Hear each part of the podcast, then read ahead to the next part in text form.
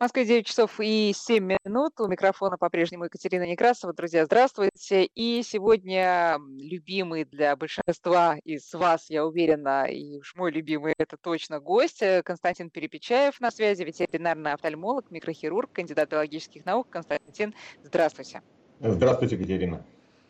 А, друзья, сегодня у нас много тем будет, и вы можете тоже подкидывать свои э, темы и вопросы. Пожалуйста, для Константина э, пишите 5533 ваши смс, наш WhatsApp и Viber 903 170 6363, WhatsApp и Viber.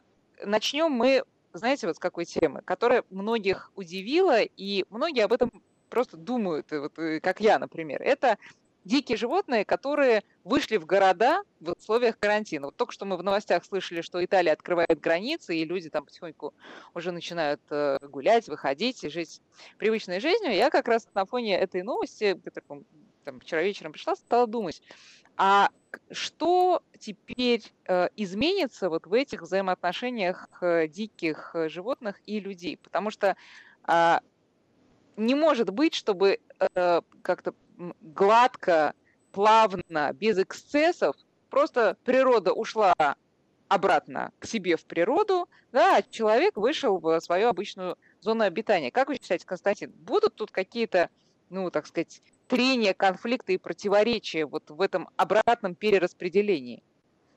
Ну, к сожалению, наверное, вот этот вот период общения такой тесный и контакты с дикой природой, наверное, сейчас достаточно быстро закончится. И, на мой взгляд, сейчас, наверное, все вернется на круги своя, а, как, собственно, было до, до коронавирусной вот этой эпидемии.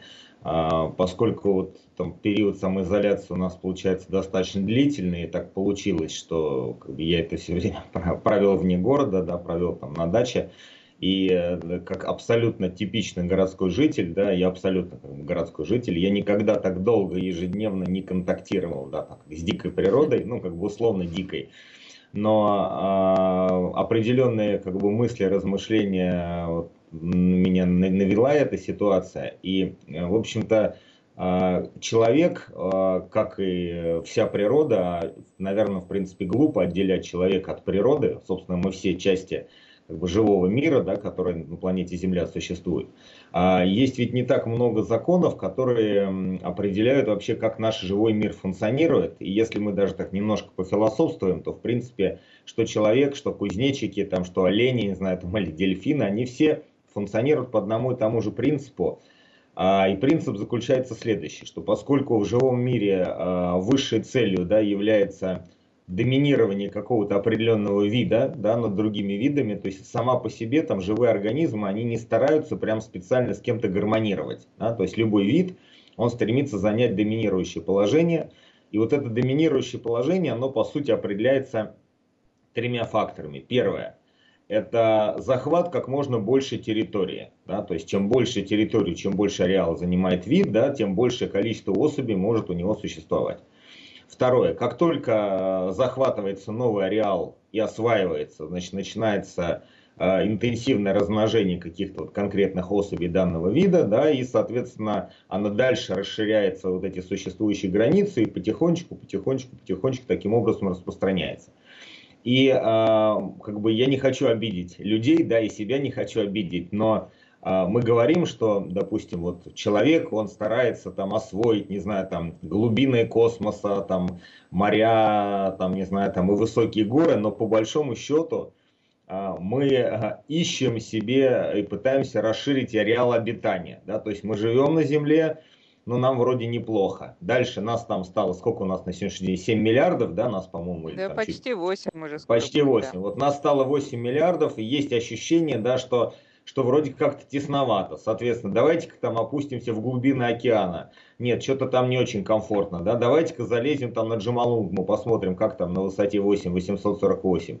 Там плохо, холодно, кислорода нет. Да давайте выйдем там на, в ближний космос, да, там за пределы земной орбиты. Ну, условно говоря, запустили туда там как бы термос с космонавтами, да, он там летает, тоже нехорошо. И хотя вроде как бы мы еще не, не освоили, не исчерпали те возможности обитания, которые у нас есть на планете, потому что, наверное, мы в чем-то их не очень грамотно используем. Мы уже думаем про Марс, да, там Юпитер, Венеру, там дальний космос и вообще там, а что там за 25 тысяч световых лет от Земли находимся. То есть, а почему тогда живая природа, она, собственно говоря, должна действовать по каким-то другим законам? Она действует абсолютно так же, но только, на мой взгляд, значительно более корректно. И а, если вот мы, допустим, посмотрим даже вот эти многочисленные ролики, которые, вот, допустим, там в интернете присутствуют, а, ведь человек, когда он осваивает какие-то другие территории или незанятые территории, да, что он должен первым делом сделать? Он зашел на новую территорию, он вколотил туда флаг, да, то есть он сказал, что, ребята, вот теперь здесь я. И вы, пожалуйста, учтите, что теперь здесь я, и вот мой флаг, да, там вот моя крепость, там как бы вот мой стиль, пожалуйста, учитывайте это. И все вокруг там по сторонам разбежались. А вот эти, не знаю, там дельфины, которые заплывают там в Венецианский канал, олени там, которые по Японии бегают там или в парке Нью-Йорка заходят. Даже видео, снятые обычными людьми, они показывают, что животные, заходя на территорию, которая до этого была занята человеком, они как бы смотрят на человека, количество которого уменьшилось, да, по какой-то непонятной причине, и как бы говорят, ребят, слушайте, мы можно здесь немножко прогуляемся. То есть мы ничего не претендуем, флаг свой не ставим. И мы не собираемся с вами конфликтовать, просто поскольку вот сегодня улица оказалась более свободна, чем обычно, мы аккуратно по ней пройдемся и просто посмотрим, как у вас вот тут дела. То есть вы считаете, что у них такая интеллигентная манера, но все э, животные, которых вы сейчас назвали, это все-таки не хищники, а вот у хи... У меня э, вот такой вопрос. Вот э, на фоне новости из Израиля, где там какой-то город атакуют дикие кабаны и э, устраивают всякие беспорядки, переворачивают мусорные баки, я не знаю, там чуть ли не доходит до каких-то нападений. А э, хищные животные могут ли ну, так скажем, в кавычках, мстить человеку в том смысле, что поскольку человек в таком сейчас оказался пассивном состоянии, да, то для них он как-то более податливый конкурент, э, и поэтому животные пытаются с ним бороться, отвоевывая новые земли, или это не так? Ну, здесь смотрите, то есть мы вот, э, рассмотрев два основных момента, да, то есть как бы захват территории, увеличение количества, то есть увеличение численности особей, да, для успеха. А дальше же э, включается система пищевых цепочек, да, пищевых взаимоотношений. И животное, которое вступает на чужую территорию, оно очень четко должно себе представлять в пищевой цепочке, кем оно является. И э, чем ниже в пищевой цепочке оно э, как бы находится, то есть чем большее количество других живых организмов может его скушать, тем более корректно оно себя ведет. Ну, то есть, условно говоря, если вы э, на территорию соседского участка заедете на танке, да, вряд ли вы будете думать о том, что вы там пару кустов смородины раздавили, да. А если сосед купил недавно новый танк, то вы, скорее всего, к нему с пирожками зайдете, да, познакомиться. И а, вот, то есть, мы как бы, я немножко утрирую, но на самом деле, что мне позволила вот эта вот самоизоляция, понять, что механизмы взаимодействия живых организмов, они вообще абсолютно простые, единые. Вот эти вот сложные теории, почему что-то там как-то произошло, мы стараемся придумать какие-то сложные объяснения. На самом деле объяснения простые. Когда вот весной или вот, не знаю, в этом году была ситуация на Ямале там или где медведи там выходили, ну условно говоря, там на улице городов или там на Сахалине, белые медведи, да, которым не хватало еды. То есть медведь, он заходит на улицу, да, и заходит в подъезд дома и ищет там, не знаю, или там скрывает помойный бак, а не потому, что он специально старается показать, что, ребята, я медведь, вы хотите против меня выйти? Нет, но тогда сидите по квартирам. Вопрос в том, что в пищевой цепочке он изначально занимает доминирующее положение. Он в жизни не привык никого бояться, потому что есть мало особей, которые готовы съесть белого медведя. То же самое, условно говоря, группа кабанов, там где в Израиле, да, по-моему, они там да, терроризируют да, население. Да. Мне очень понравилась вот эта вот э, фраза или формулировка добровольца, записывающийся в свиной патруль. Прям вот я, я прям сам готов был бы, честно, записаться. А, соответственно, группа кабанов, да, как, как мощные, достаточно физически активные животные, которые, да, являются вроде как там, не знаю, травоядными, условно говоря, да, частично всеядными, и над ними стоят хищники, но э, группа мощных, физически подготовленных там, и тактически продуманных кабанов, она понимает, что с ними может справиться только либо очень крупный хищник, только либо стая хищников. И я уверен, что если в момент захождения, например, в израильский город стаи кабанов на улице вывалила бы там, не знаю, стая местных жителей с лопатами, ломами и вилами, я сомневаюсь, что кабаны начали бы переворачивать мусорные баки.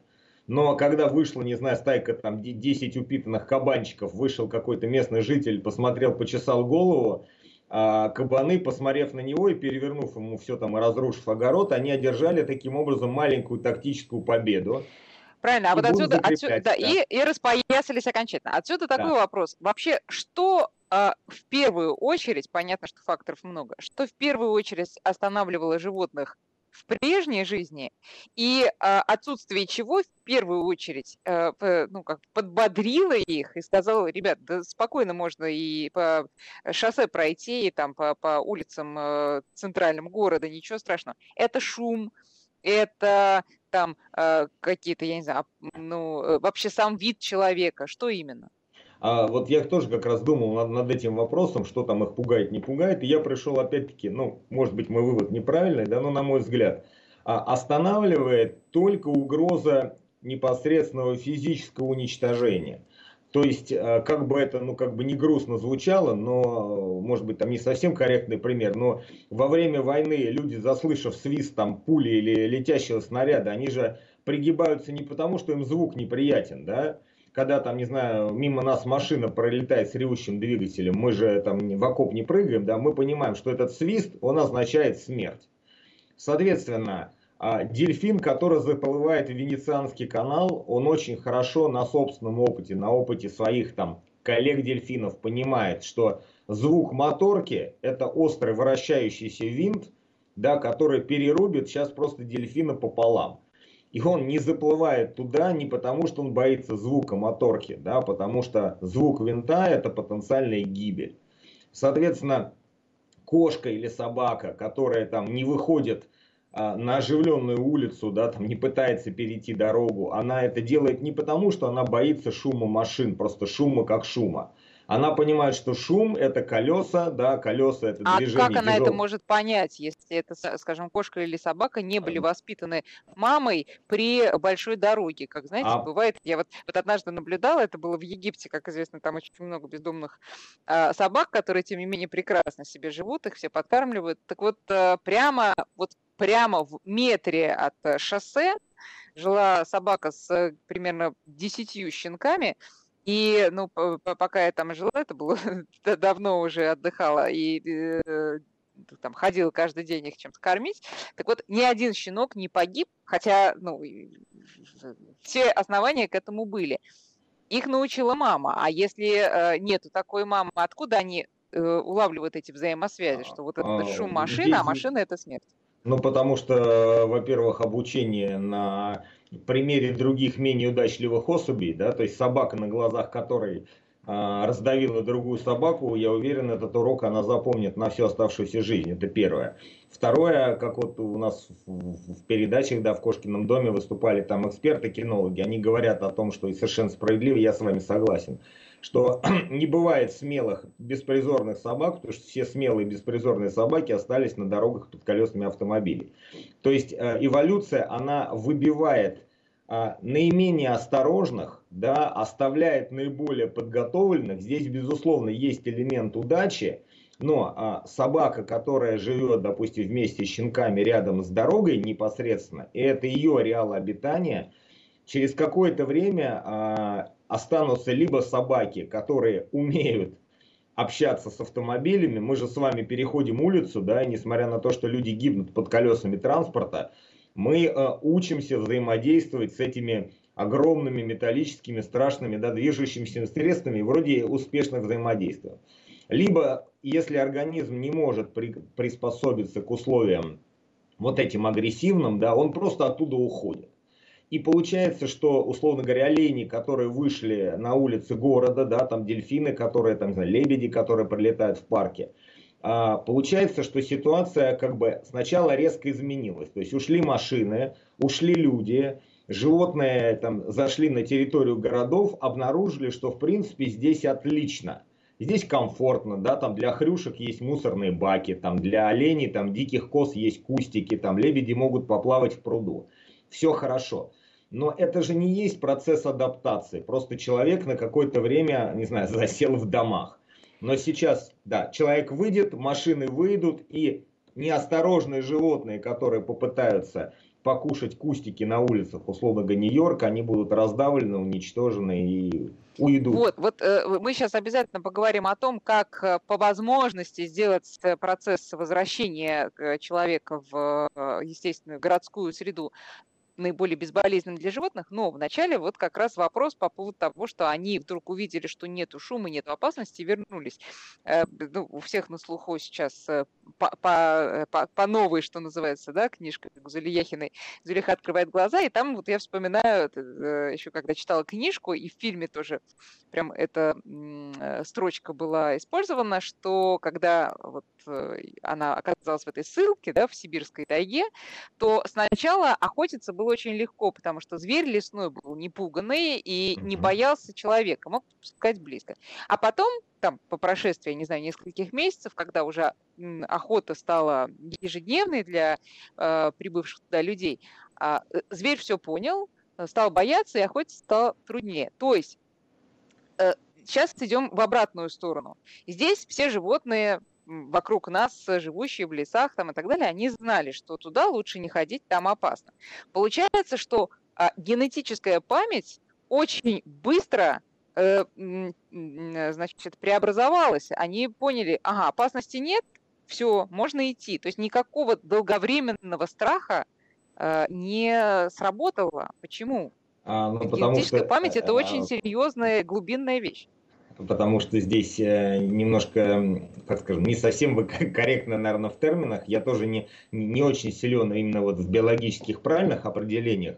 Но смысл в том, что как раз у нас есть, ну, как, как говорит наука, да, есть э, филогенез, да, есть онтогенез. То есть есть исторически вот то, что вы как раз называете генетическая память, это, условно говоря, группа там, не знаю, рефлексов, навыков, которые заложены на момент рождения но а, они обеспечивают выживание вида в том случае, если они стопроцентно выполняются. Да? То есть если ни одна лиса никогда не выйдет из леса к человеку, она с вероятностью 100% останется жива.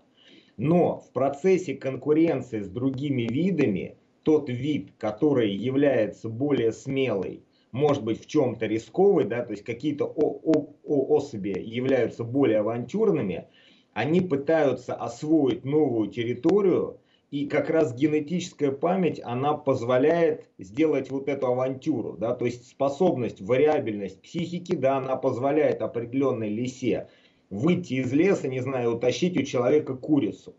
И если этот опыт оказывается удачным, да, то данная конкретная особь получает сразу эволюционное преимущество. Если этот опыт оказывается неудачным, то генетическая память говорит, а вот говорили тебе, парень, не надо выходить из леса. Соответственно, а, вот именно возможность эксперимента, она не противоречит теории общего выживания вида. И э, я, как скажем, там, э, ну, трудно критиковать или одобрять там старика Дарвина, да, который говорит о том, что там изначально был один вид, да, и потом из него все остальные там, выработали. Сейчас, конечно, это кажется очень странным, как там, не знаю, из мухи могла образоваться обезьяна. Наверное, это маловероятно. Но, тем не менее, способность э, в рамках одного вида разнообразиться и осваивать какие-то другие территории, это как раз и есть основной план выживания. Поэтому животные сейчас попробовали да, а, забыть свою генетическую память и выйти к человеку. Сейчас, пока у нас есть коронавирус, они получили преимущество, да, и закрепили это положительно. Сейчас, я думаю, человек отыграет это все в обратном порядке, и животные вздохнут, скажут, не, ребята, пойдем опять там в лес и будем там сидеть и не вылезем оттуда.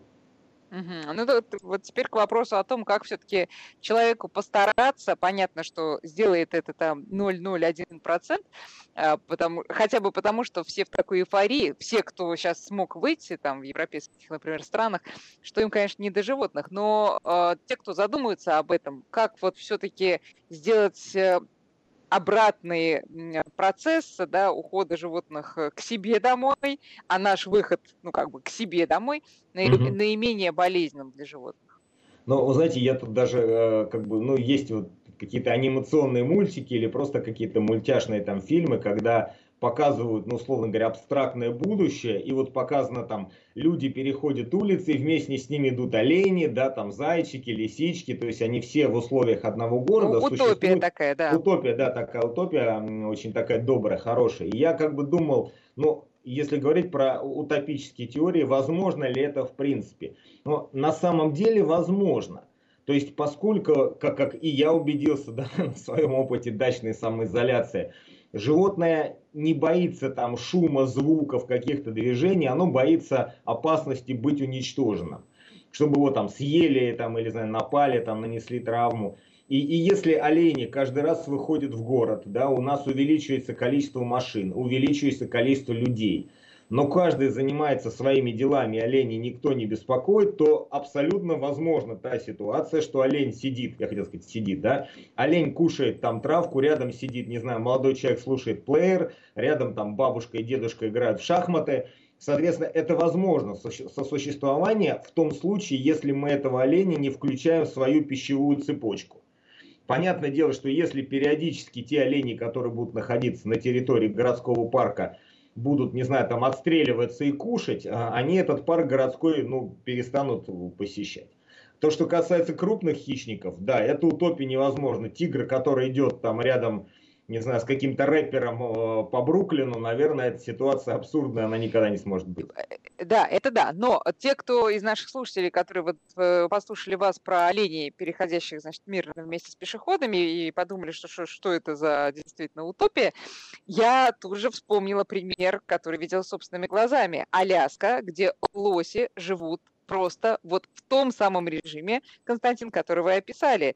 И э, их там никто не трогает, они э, символ штата, да, Аляски, и э, ну, то, то, что лось там прогуливается на твоем заднем дворе, и не убегает стремглав, когда видит, что вышел хозяин, это просто будни. Мы, там, когда вот я была была курьезная история, когда, значит, увидели э, оленя и олененка, потому что это памятник. Просто, ну, как символ, вот памятник поставить. Потом памятник зашевелился и ушел в лес. Э, спокойно, ну, просто вышел человек, ну, ладно, не будем там будить легко, пойдем себе. Вот, поэтому, да, это утопия возможно. Сейчас перерыв на новости. Продолжаем программу. У нас в гостях сегодня, естественно, на прямой связи Константин Перепечаев, ветеринарный офтальмолог, микрохирург и кандидат биологических наук. Мы а, поговорили о том, как а, попытаться построить гармоничные отношения с э, живым миром, э, с миром животных, учитывая опыт, который мы получили в последние месяцы. Сейчас немножко продолжим эту тему, а потом перейдем на другие. Друзья, уж поскольку я э, дала вам карт-блаш на любые вопросы Константину, то э, любые буду задавать, в том числе и ну, вот такие крики о помощи, которые сейчас у нас на, на нашем WhatsApp появляются. Пишите, пожалуйста, 5533 для ваших смс, WhatsApp и Viber 903 176 363. Сейчас буду задавать вопросы. Константин, э, да. завершая вот этот вот э, блок, э, все-таки вот так понимаю, что вы подводите к тому, что некоторые животные, ну, там те же олени, например, и, в общем, не хищные животные, да, травоядные, они могут быть, ну, если не одомашнены, то, по крайней мере, наши взаимоотношения теоретически могут измениться с ними. А, да, Катерина, вы, кстати, когда рассказывали про лосин на Аляске, вы же сказали самое главное, ключевое слово, что их никто не трогает. Да. То есть вопрос не в том, что лоси ходят на Аляске, потому что это символ Аляски, там они там все такие высокоморальные а, граждане, граждане Аляски устойчивые, поэтому они не трогают лосей. Нет, просто никто не трогает лосей, поэтому лоси ходят по Аляске. И я могу сказать, что, ну, наверное, вряд ли в Москве будут ходить по улицам олени, да, но а, даже, условно говоря, мир пернатых, да, там птицы, а, если мы там, не знаю, не, не будем там стрелять по ним из пневматических ружей, там, не знаю, кидать в кусты с птицами петарды и вообще как-то бережнее к ним относиться, то кроме голубей, да, которые у нас тут заполонили весь город, у нас могут быть и другие птицы, в том числе и певчие, за которых там как бы очень при, приятно и интересно наблюдать. То есть все зависит это все от... дело, извините, перебью, когда сейчас э, днем на улице практически тот же уровень шума, что и ночью, вот у меня за окном в квартире, то часа в 4 утра тут раздаются такие трели, которых, конечно, я очень давно не слышала. Они были, может быть, там, в моем детстве, но уж точно не последние там 10 или больше то есть, лет. То есть это, это, это как бы та, та ценность, которую мы никаким образом другим получить не сможем, да, то есть ни один мобильный телефон, он все равно не обеспечит возможность общения с тем же самым там соловьем. И если мы хотя бы немножко изменим свое отношение и перестанем там ради интереса кидать там в кошку кирпичом, и я не знаю, или стрелять в птиц из рогаток, мы можем получить приятный бонус в виде общения с живой природой даже в условиях города. Мне кажется, это, это мега круто, очень здорово. Ну а вы все-таки считаете, что именно вот какая-то агрессия в отношении животных 100%, и птиц? Сто процентов, сто процентов. Просто я могу что, сказать... Вот, Константин, извините, вот э, я уверена, среди наших слушателей, из всех, кто нас сейчас слышит, ну, может быть, один какой-то человек когда-то кидал в кошку кирпичом и стрелял в птиц из рогатки, но вообще, ну, это, ну, мне кажется, сейчас, там, не знаю, в крупных городах все-таки редкость, нет? А вы знаете, я могу сказать так, я же, ну, естественно, немножко утрирую, но вопрос в том, что э, мы создаем условия, которые удобны для нас, да, вот, которые удобны для нас. И э, нам абсолютно без разницы, насколько вот эти условия окружающие там комфортные для, допустим, там окружающего мира. И, э, допустим, вот находясь конкретно, на, допустим, на, там, на дачном участке, да, в течение какого-то времени, там, приведя его в порядок, я убедился, что как бы чем дольше, допустим, мы там находимся, тем корректнее я себя веду, там, тем больше количество живых организмов у меня на участок начинают приходить. Да, то есть у ну, меня кого вы имеете в виду уже? Раскройте ну, эту интригу. Птицы там приходят, прилетает огромное количество птиц. То есть то, что те трели, которые раньше, условно говоря, я слышал там где-то за километр, да, эти трели начинают раздаваться, не знаю, там непосредственно там а, а рядом со мной. То есть прилетают птицы, там на территорию начинают там заходить, не знаю, там ежики. А кошки, которые раньше там участок обходили по периметру, да, они начинают его нагло пересекать просто там по диагонали поперек а, Причем забавная ситуация, что, допустим, кошка, которую я там в начале самоизоляции, она где-то там вдоль забора прошмыгнула, убежала, да, она увидела меня, смылась, да, там через там полторы-две недели я иду по тропинке, она идет мне навстречу. И э, как бы, как здесь в этом фильме «В бой идут одни старики», да, пришлось отвернуть, чтобы дров не наломать. Ну, то есть, э, животные понимаю, что я именно не представляю для них опасности. При этом я там шумлю, там что-то сверлят, мы там что-то ремонтируем, там, там где-то занимаешься на, на турнике. То есть идет обычная жизнь, по территории ездит машина, то есть мы что там заезжаем, уезжаем. И животные, не испытывая опасности, поскольку за это время мы там никого там не раздавили, не ущемили, там не напугали, они спокойно совершенно с нами взаимодействуют. А, поэтому, а, а условно говоря, выходишь за пределы участка, да, как там любые, любые там дачные поселки, значит, э, все там загажено, там завалено бутылками, там кто-то здесь ремонтирует машину, там кто-то там курит везде, там разбрасывает, не знаю, окурки по всей территории. И когда смотришь на, условно говоря, на чистый участок свой, да, и загаженную, допустим, там территорию вдоль дороги, ты думаешь о том, что, ну, естественно, как вот на такой территории опустошенной может живой мир функционировать. Он, естественно, что, отсюда уйдет. Что выберет, э, конечно, бездумная кошка? Конечно, участок Константина. Ей, ей повезет ну, в этом случае. Да, а, но... да, Константин, несколько... Да, несколько сообщений. Во-первых, Юрий пишет, что, между прочим, и в Москве по Лосиному острову лоси, ну, понятно, что они там живут, но они очень близко подходят к людям, метров на 20. Ну, это хорошо, главное, чтобы действительно ну, это никто не обижал. Опа- опасно немножечко, кстати, и для человека. Кстати, я по, по поводу лосей, давайте все-таки сразу предупредим, что крупные копытные, да, физически мощные, не надо идти с ними на близкий контакт. То есть а, олени маленькие, там, мимишные, которые ходят там, это одно дело, а лось который, не знаю, там ударом ноги э, машину опрокидывает. То есть давайте будем общаться с, с лосями все-таки на расстоянии может ближе обломать, 20 метров. Да. Может обломать, обломать рога может обломать, и при этом да. не себе, да, не да, себе. Да, да. А, так, ну давайте такой переходный вопрос. Вы знаете, Константин, э, э, понятно, что у нас есть определенная тема, но в условиях, когда действительно контакты с ветеринарами сейчас для очень многих владельцев домашних животных затруднены, уж вы меня простите, я вот такую телемедицину сейчас сейчас э, устрою. Значит, из республики Коми пришел такой вопрос. А, котику 7 лет, э, значит, трудности у него с э, тем, чтобы ходить в лоток, пьет только через, спри, через шприц, а, значит, живет в квартире, на улицу не выходит. Как помочь? Ну вот. Ну, у него трудности с хождением в лоток по большому, пардон, или по маленькому? И по, по всякому, да, по всякому. Слушайте, здесь к самоизоляции, знаете, там не самоизоляция, карантин, не карантин, а, к сожалению, на поездку в ветеринарную клинику все равно никто не отменял. Ну, то есть, если котику плохо, и вы не понимаете, почему ему плохо, в любом случае должна быть какая-то аппаратная диагностика, то есть хотя бы УЗИ, рентген, да, какие-то базовые анализы.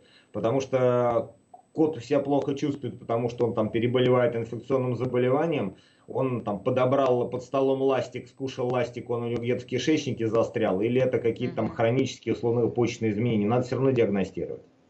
Э, в этом случае есть ли смысл вызывать на дом ветеринара? Нет, никакого абсолютно. И вы знаете, я могу сказать, что ну, вот в, в режим самоизоляции, понятно, люди все там в стрессе напуганные, там не все могут сделать пропуска, там поездка даже из подмосковного города в Москву, оно ну как бы достаточно проблемно, может быть, да, может быть. Хотя я считаю, что ну, если человеку нужно э, куда-то поехать, он всегда может оформить документы, съездить уж один раз точно без проблем. Все клиенты ко мне, по крайней мере, приезжали. Но а, вот буквально там за последние две недели был, у меня было несколько случаев у моих знакомых, которые вызывали врачей на дом именно из-за боязни ехать в ветеринарную клинику, и один случай закончился как бы летально. То есть тот уровень помощи, который оказывается на дому, он, он ужасающий низок. Он просто, он, он просто, он чудовищно низок, неквалифицирован. Я не знаю, является ли это и искренним непрофессионализмом, либо это просто мошенники приезжают. Но я категорически не рекомендую вызывать на дом вообще ни в каком варианте. Либо, либо ветеринарная бригада вызывается от конкретной клиники, да, врач приезжает из клиники, если что, вы в эту же клинику поедете, этого же врача вы там сможете увидеть. Угу. Ну, то есть, если вы вызываете э, на дом ветеринара, Нет, вообще то не, не надо идите вызывать. по первой да. попавшейся ссылке в интернете, а звоните в ту клинику, где вы и до этого, э, так сказать, лечили свое да, животное. Катерина, знаете, я даже скажу наверное, более вот прямо, да, это опять-таки мое мнение, оно может быть неправильным, да, я вообще не рекомендую вызывать ветеринаров на дом. Потому что вот практика показывает, что ни один квалифицированный, уважающий себя врач там, с хорошей базой, с хорошим опытом никогда на дом не поедет. Потому что понимает, что не сможет... Ну, это бессмысленно, это бессмысленно, понимаете? Здесь единственная цель поездок на дом для врача, давайте вот говорить прямо, вот наши слушатели, уважаемые, давайте говорить так, но ну, мы все-таки все взрослые люди. Единственная мотивация для врача приезжать на дом, это просто заработать денег. Потому что квалифицированную помощь на дому не может он оказать. Это же не скорая, да, которая приехала и в больницу доставила. Нет, это врач, который приехал, сделал какую-то там ерунду, взял с вас денег, вы потом никогда его не найдете. Не надо вызывать на дом, обращайтесь в ветеринарную клинику, а всегда прививки, это можно а прививки?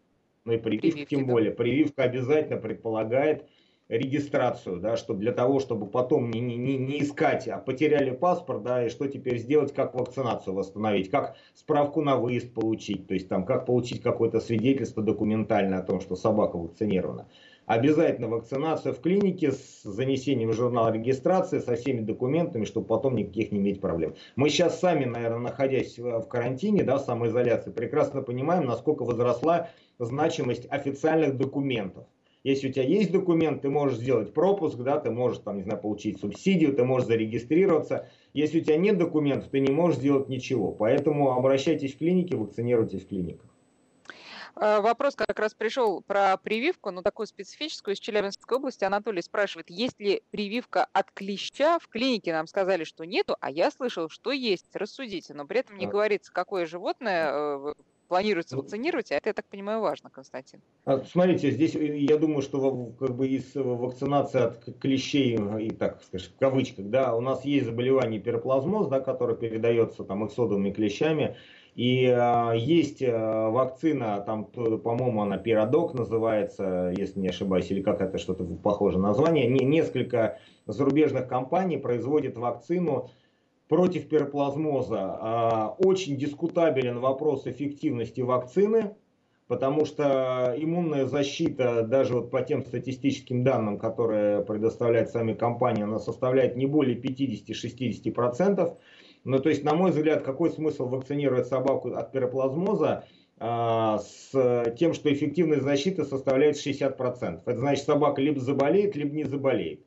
Ну, так ну, вы и так... ну подождите, а, а сама прививка насколько имеет много побочных действий? То есть она такая токсичная? Слушайте, во-первых, нет, любая прививка это введение в организм э, биологических чужеродных вещей. Да? Если бы прививки были бы абсолютно безопасные и элементарные, да, то сейчас бы э, вакцинировали всех от всего подряд. Нет, прививка это, естественно, нагрузка для организма и а, прививка имеет единственную задачу – защита. Если эффективность вакцинации низкая, то вакцинация смысла не имеет. То есть если заболевание, тем более что пироплазмоз, оно как бы связано с нападением клещей, у нас есть огромное количество противоклещевых препаратов, в конце концов там пироплазмоз лечится достаточно неплохо. Поэтому я своим клиентам не рекомендую делать вакцину с низкой степенью эффективности, потому что вы вроде как провакцинировав собаку думаете, что вы ее защитили, ну иначе зачем вы ее вакцинируете, да? А на деле получается, что собака может там заболеть с вероятностью 40-50%. Я считаю, что, ну, на мой взгляд, да, что смысла большого в этом нет. Например, эффективность вакцины от бешенства, не знаю, там паровирусного энтерита, там она составляет там порядка 90-95%. Поэтому я думаю, что лучше с пироплазмозом а, ограничиться мерами профилактики и контроля клещей.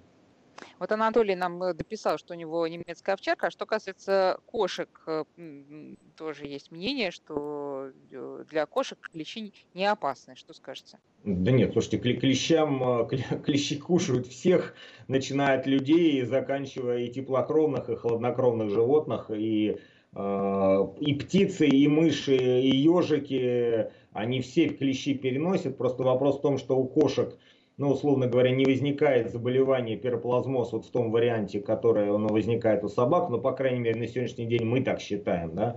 Но есть э, большое количество заболеваний там и э, бордотелиоз э, у кошек, и считается, что вот болезнь Лайма, которой болеет человек, что животное при укусе клещей тоже могут ей заражаться, просто они переболевают субклинически и вроде как пока мы считаем, что они от этого не страдают. Поэтому укус клеща опасен для любого организма, и, естественно, кошку надо защищать, там, обрабатывать и не допускать ее там, до контакта с, с клещами с этими. Ну вот, а теперь переходим к контактам э, наших домашних животных с живой природой на дачах. Это угу. наша сегодняшняя вторая тема, но вначале несколько сообщений от слушателей, которые комментируют э, то, как животные приходили к ним домой, дикие. Ну вот, например, из Санкт-Петербурга на даче дикие утки обжили пожарные водоемы, по весне парами летают по участкам, ждут, когда их покормят. Можно подойти почти вплотную. Я так понимаю, тоже, Константин, не слишком надо там к ним кидаться с объятиями, потому что... Ну да, с объятиями не надо, да что-то не то э, да, передать. Из Тульской области к нам на дачу приходили косули прямо к дому, а в прошлом году по улице ходил кабан.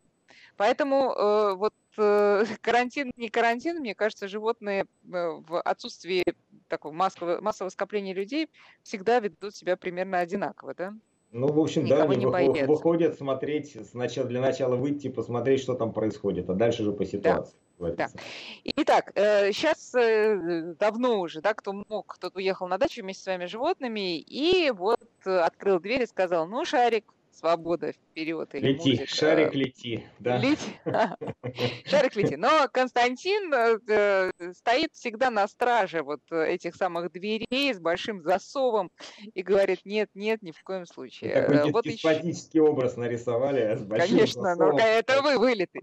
Константин, да. значит, э, ага. ваши аргументы. Когда собака, понятно, тут, ну, да. хотя бы она может кого-то укусить, даже если она очень маленькая.